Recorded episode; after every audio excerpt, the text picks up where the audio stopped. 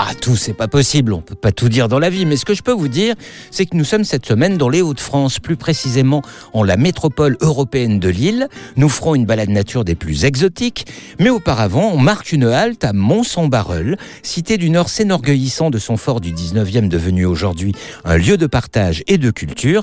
Et avec Claire, nous nous attablons dans ce restaurant nommé le Fort de Mons. Alors le fort de Mons, Philippe, est installé dans les grandes salles voûtées en briques rouges de l'ancien fort, ce qui lui confère quand même un certain caractère.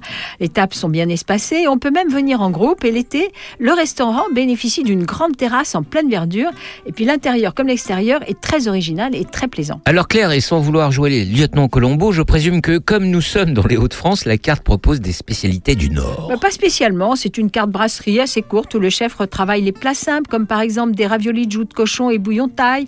En entrée, j'ai préféré un œuf cocotte, crème de butternut, huile de noisette et chips de lard, mais en plat, j'ai pris une brochette de Saint-Jacques gratinée au parmesan et risotto crémeux aux petits légumes. Puis il y avait aussi de la viande et une salade César au poulet basse température. Et après cette œuf cocotte et cette brochette de Saint-Jacques, sur quel amour de dessert avez-vous porté votre dévolu? Eh bien, j'ai adoré le crumble framboise rhubarbe, mais j'ai trouvé original la proposition des profiteroles. Je t'aime, c'est leur nom.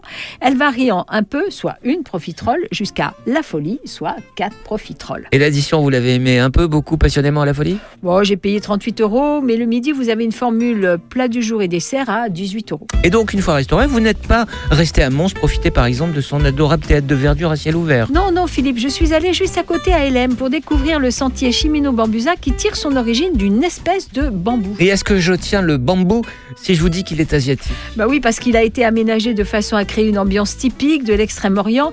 Mais la pièce maîtresse, c'est un bassin orné d'une cascade et qui abrite une multitude de carpes coy toutes colorées. Elles sont blanches, noires, rouges, jaunes, oranges, enfin de toutes les couleurs.